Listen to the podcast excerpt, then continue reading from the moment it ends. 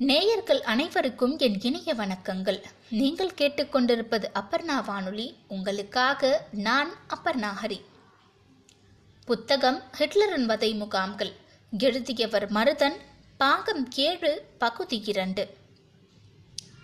தற்கொலைகள் கொலைகள்.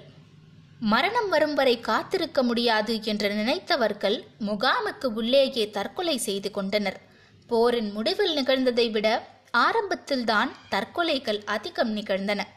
முகாமின் சூழலோடு ஒத்துப்போக முடியாது என்பதை உறுதி செய்து கொண்டவர்களே மனமுடைந்து தற்கொலையை நாடினார்கள். சில முகாம்களில் தற்கொலை கிட்டத்தட்ட அன்றாட நிகழ்வாகவே மாறிவிட்டிருந்தது. வதைப்பட்டும் அடிபட்டும் சாவதற்கு பதில் எப்போது நிகழுமோ என்று ஒவ்வொரு நிமிடமும் அஞ்சிக் கொண்டிருப்பதற்கு பதில் இப்போதே செத்து விடுவது மேல் என்று சிலர் முடிவெடுத்தனர். மிக எளிதானபடி வேலியை நோக்கி ஓடுவது. திடீரென்று ஓடத் தொடங்கினால் கண்காணிப்பு கோபுரத்திலிருந்து கவனித்துக் கொண்டிருக்கும் வீரர்களால் சுடுபட்டு சாகலாம். அதையும் மீறி வேலியை தொட்டுவிட்டால் மின்சாரம் பாய்ச்சப்பட்டு கருகிப் போகலாம். இரண்டில் ஒன்று உறுதி. பர்கனா முகாமில் பணியாற்றிய ஜோசப் நியூமனின் வேலை தினமும் குறிப்பிட்ட நேரத்தில் வேலையை ஒட்டியுள்ள பகுதிகளை சுற்றி வருவதுதான். எங்கேனும் ஏதேனும் சடலங்கள் விழுந்திருக்கின்றனவா என்று அவர் தேடி பார்க்க வேண்டும். கிடைத்தால் அவற்றை அப்புறப்படுத்த வேண்டும். இரவு நேரங்களில் வேலியை நோக்கி ஓடுபவர்கள் தற்கொலை நாட்டம் கொண்டவர்களாகவே இருப்பார்கள். ஹாலந்தில் இருந்து வரும் கைதிகள் அதிக எண்ணிக்கையில் தற்கொலை செய்து கொள்வதை பார்த்திருக்கிறேன். ஒரே நாளில் முப்பது சடலங்கள் வரை மீட்டிருக்கிறேன். ஒரு நாளைக்கு என்று பார்த்தால் எட்டு முதல் பன்னிரண்டு சடலங்கள் வரை கிடைக்கும். பெரும்பாலும் புது வரவுகளாக இருக்கும். சில சமயம் பழையவர்களும் கூட தற்கொலை செய்து கொள்வார்கள். குடும்பத்தினரிடம் இருந்து பிரிக்கப்பட்டதால் மனமுடிந்து தற்கொலை செய்து கொண்டவர்கள் இருந்தனர். மனவியாதி காரணமாக இலக்கின்றி ஓடிச் சென்று சுடுபட்டு இறந்தவர்களும் இருந்தனர். சிகரெட் கடத்தி வருவதைப் போல் சிலரால் முகாமுக்குள் நஞ்சு கடத்தி வந்து உண்ண முடிந்தது. சற்றே எளிதாக கிடைத்திருந்தால் மேலும் பலர் இதனை நாடியிருப்பார்கள். மின்வேலியை விட நஞ்சு வலியற்றது என்பதால் பலர் அதற்காக வெளிப்படையாகவே இயங்கியிருக்கிறார்கள் ஆயிரத்தி தொள்ளாயிரத்தி நாற்பத்தி ஒன்று ஆயிரத்தி தொள்ளாயிரத்தி நாற்பத்தி இரண்டு ஆகிய ஆண்டுகளில் ரஷ்ய போர் கைதிகள் பர்கனா முகாம் கட்டுமானப் பணிகளில் ஈடுபட்டு வந்தனர். அவர்களில் பலர் பின்வரும் வழிமுறையை கையாண்டு தற்கொலையை நாடியதை பேரி பிராட் என்பவர் விவரிக்கிறார். பசியால் மனிதர்கள் நிதானமிழந்து போகினர். ஆஷ்விட்ஸ் கிரமட்டோரியம் செல்வதற்காக ஒவ்வொரு மாலையும் வண்டிகள் வந்து போகும். அதில் சடலங்கள் அடுக்கி வைக்கப்பட்டிருக்கும். ஏற்கனவே பாதி இறந்து துவண்டு போயிருந்த பலர் இந்த வண்டிகள் வரும்போது தப்பி உள்ளே சென்று விடுவார்கள். ஆடு மாடுகளைப் போல் அவர்களும் கிரமட்டோரியத்தில் தள்ளப்பட்டு விடுவார்கள். எங்கு தேடியும் கிடைக்காத ஒரு சிறுமியை கிரமட்டோரியத்திற்கு அருகில் கிடத்தப்பட்ட சடலங்களுக்கு அருகில் கண்டுபிடித்தார்கள். வற்றி போன உடல்களை அணைத்தபடி அந்த சிறுமி தரையில் படுத்து கிடந்தாள். காரணம் கேட்டபோது அவள் அழுத்த பதில் இது. முகாமில் வாழ்பவர்களோடு இணைந்து வாழ்வது கொடுமையாக இருக்கிறது. அதனால் இறந்தவர்களோடு வாழலாம் என்று இங்கே வந்து விட்டேன் என்றாள். ஒரு பிரெட் துண்டை அவள் கையில் கொடுத்து சமாதானம் செய்து அழைத்து வந்தார்கள். அன்று மாலையே அவள் சுடப்பட்டாள். காஸ்டாம்பரையும் கைதிகள் விட்டு வைக்கவில்லை. புதிய கைதிகளை அழைத்துச் செல்லும் போது நிர்வாணமாக அவர்களை பின்தொடர்ந்து சென்று சிலர் சாம்பருக்குள் புகுந்து விடுவார்கள். சில சமயம் எஸ் எஸ் நபர்களுக்கு பின்னாலேயே ஊர்ந்து சென்று கதவை அடைக்கும் சமயம் பார்த்து மின்னல் போல் உள்ளே நழுவி விடுபவர்களும் இருந்தனர். தன் பொறுப்பில் உள்ள கைதிகள் தப்ப முயற்சித்ததைக் கண்டு அஞ்சி தற்கொலை செய்து கொண்ட காபோக்கள் இருந்தனர். கைதிகளை தப்ப விடுபவர்களும் உதவி செய்பவர்களும் கடுமையான சித்திரவதைகளை அனுபவிக்க நேரிடும் என்பதால் இம்முடிவு. சில காபோக்கள் மற்றவர்களுக்கும் உதவி செய்தனர். அவர்களில் ஒருவர் எமில்.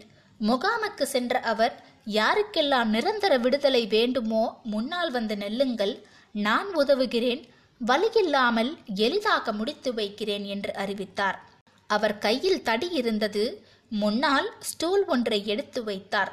பலர் முன்வந்தனர் முதல் வாய்ப்பு பிரேக்கில் இருந்து வந்திருந்த பதினாறு வயது இளைஞனுக்கு கிடைத்தது. வழியில்லாமல் செய்துவிடுங்கள் காபோ என்று சொல்லி ஸ்டூலில் குனிந்தான். கழுத்தில் ஒரே அடி. அடுத்தவர் வரலாம் என்று அறிவித்தார் காபோ. திடீரென்று இப்படி ஒரு உதவி திட்டத்தை காபோ அறிவித்ததற்கு ஒரு காரணம் இருந்தது. இடமில்லை. என்றே முப்பது சடலங்கள் வரை தேவை என்று மேலிடத்தில் இருந்து உத்தரவு வந்திருந்தது. முகாமின் விதிமுறைகளின்படி ஒவ்வொரு யூதரை கொல்லும் போதும் காவலருக்கு சில பரிசுகள் அளிக்கப்பட்டன. ஒரு அவுன்ஸ் பிராண்டி மூன்று சிகரெட்டுகள் ஒரு ஜெர்மன் சாசேஜ் துண்டு. இந்த பரிசுக்காகவே பல காவலர்கள் விருப்பத்துடன் கொலைகளில் ஈடுபட்டனர். விதவிதமான முறைகளை கையாண்டு யூதர்கள் கொல்லப்பட்டனர். ஒரு காவலர் யூதர்கள் ஓரிருவரை பிடித்து வந்து அவர்களை நிர்வாணப்படுத்தி உணவு நீர் எதுவும் அளிக்காமல் அறையில் பூட்டி வைத்து அவர்கள் இறக்கும் வரை வந்து வந்து கண்காணித்துக் கொண்டிருப்பார். இன்னொருவர் வன்முறை செயல்களில் தானே ஈடுபட மாட்டார். சுருக்கு கயிற்றை கொண்டு வந்து கொடுத்து கைதி தன்னையே தூக்கிலிட்டுக் கொள்வதை பார்த்து அவர் இருந்து விட்டாரா என்பதை உறுதி செய்து கொள்வார். பக்கத்து முகாமுக்கு போக போகிறோம் என்று சொல்லி முன்னூறு பேரை நடக்கவிட்டு காட்டுப்பகுதியை அடைந்ததும் குழுவாக சேர்ந்து சுட்டுக் கொள்வார்கள். ஜோசப் டைல் ஒரு யூத கிறிஸ்தவ பாதிரியர். முகாமிலிருந்து சடலங்களை வெளியில் உள்ள வண்டிகளுக்கு மாற்றும் பணியில் அவர் ஈடுபட்டு வந்தார். ஒரு நாள் தன் குழுவினருடன் இணைந்து பணியாற்றிய போது நடந்த சம்பவம் ஒன்றை அவர் விவரிக்கிறார். வேன் வாசலில் வந்து நின்றது. ஆனால் வாசல் கதவு வரை சடலங்கள் கிடந்ததால் வண்டியால் உள்ளே நுழைய முடியவில்லை. எனவே முகாமிலிருந்து ஒவ்வொரு சடலமாக எடுத்து வண்டியில் ஏற்றுமாறு கேட்டுக்கொள்ளப்பட்டோம் சில அடிகளுக்கு ஒருவர் எனும் விதத்தில் ஆள்கள் நிறுத்தப்பட்டனர். நான் குனிந்து ஓர் உடலை எடுத்து தோளில் சுமந்து இன்னொருவரிடம் அளிக்க வேண்டும். அதை அவர் சிறிது தூரம் எடுத்துச் சென்று இன்னொருவரிடம் ஒப்படைக்க வேண்டும். நான் முதல் சடலத்தை தூக்கி என் தோளில் போட்டுக்கொண்டு நடக்கத் தொடங்கினேன். சில அடிகள் கூட நடந்திருக்க மாட்டேன்.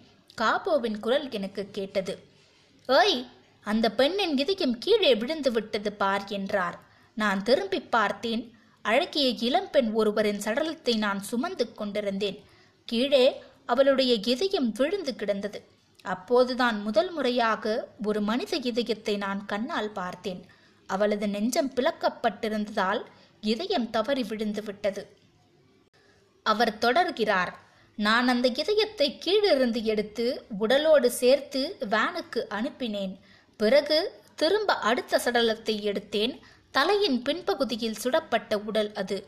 மற்ற உடல்களும் கூட இதேபோல் பின்பக்கம் துளையுடன் இருந்ததைக் கண்டேன். ரத்தம் இன்னமும் வழிந்து கொண்டிருந்தது. அடுத்தது ஒரு போலந்து இளம்பெண்ணின் உடல் கிடைத்தது. அவளை எனக்கு தெரியும். எஸ். எஸ். காவலர் அவளை பங்கருக்கு அழைத்துச் சென்ற போது நான் பார்த்திருக்கிறேன். மெல்ல நடந்து செல்வாள். ஆனால் தன்னம்பிக்கையுடன் ஒவ்வொரு அடியையும் எடுத்து வைப்பாள். நான் அவள் காலை பிடித்து இழுத்துச் செல்ல ஆரம்பித்தேன். ஆனால் பயந்து பின்வாங்கி விட்டேன். அவள் தொடையில் இருந்து சதை முழுவதுமாக வெட்டி எடுக்கப்பட்டிருந்தது. எலும்புகளைத்தான் என்னால் பார்க்க முடிந்தது. ரெட் கிராஸ் ஆம்புலன்ஸ் ஒன்றை வைத்திருந்தார்கள். உடல் நலன் சரியில்லாதவர்களை அதில் ஏற்றிச் செல்வதாக சொன்னதால் பலரும் உள்ளே ஏறிச் சென்றார்கள். போதுமான ஆள்களை நிரப்பப்பட்ட பிறகு வண்டியை எடுத்து எங்காவது போய் நிறுத்தி அனைவரையும் குழியில் தள்ளி சுட்டுக் கொள்வார்கள். வண்டி மீண்டும் புதிதாக வந்து நிற்கும். யாராவது வருகிறீர்களா என்று புன்னகையுடன் காவலர் கேட்பார்.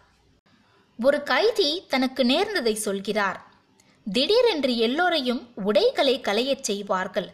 தயாரானவுடன் நடத்தி அழைத்துச் செல்வார்கள்.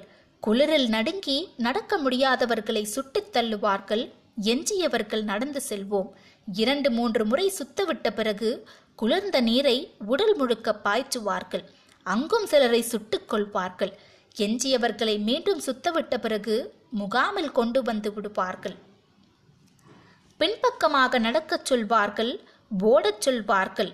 ஓடிக்கொண்டிருக்கும் போதே தடியை கொண்டு காலில் அடிப்பார்கள். அதையும் மீறி ஓடுபவர்களை சமாளிக்க கத்தியை கொண்டு வருவார்கள். ஒரு நாளைக்கு ஐந்து பேரையாவது என் கையால் கொன்றால்தான் சாப்பிடவே பிடிக்கிறது என்று சொன்ன காவலர்களை யூதர்கள் கண்டிருக்கிறார்கள். ரஷ்ய கைதிகள் ஐம்பது பேரை வரவழைத்து ஒவ்வொருவராக உள்ளே வரச் சொல்லி சுட்டுக் கொள்வார்கள். பொறுமையாக ஐம்பது பேரையும் சுட்டு கொன்ற பிறகு உள்ளிருப்பவர் வெளியில் வந்து இடத்தை சுத்தம் செய்யுமாறு உத்தரவிட்டுவிட்டு எதுவுமே நடக்காததைப் போல் நடந்து சென்று விடுவார். இத்தகைய கொடுமைகளை யூதர்களுக்கு இழைத்த நாசிகளின் அட்டூழியங்கள் இதோடு நிறைவு பெறுகிறதா? இல்லை. அடுத்த பாகத்தில் கேட்போம். அதுவரை உங்களிடம் இருந்து விடைபெறுவது உங்கள் நான் அபர்ணாஹரி. நன்றி. வணக்கம்.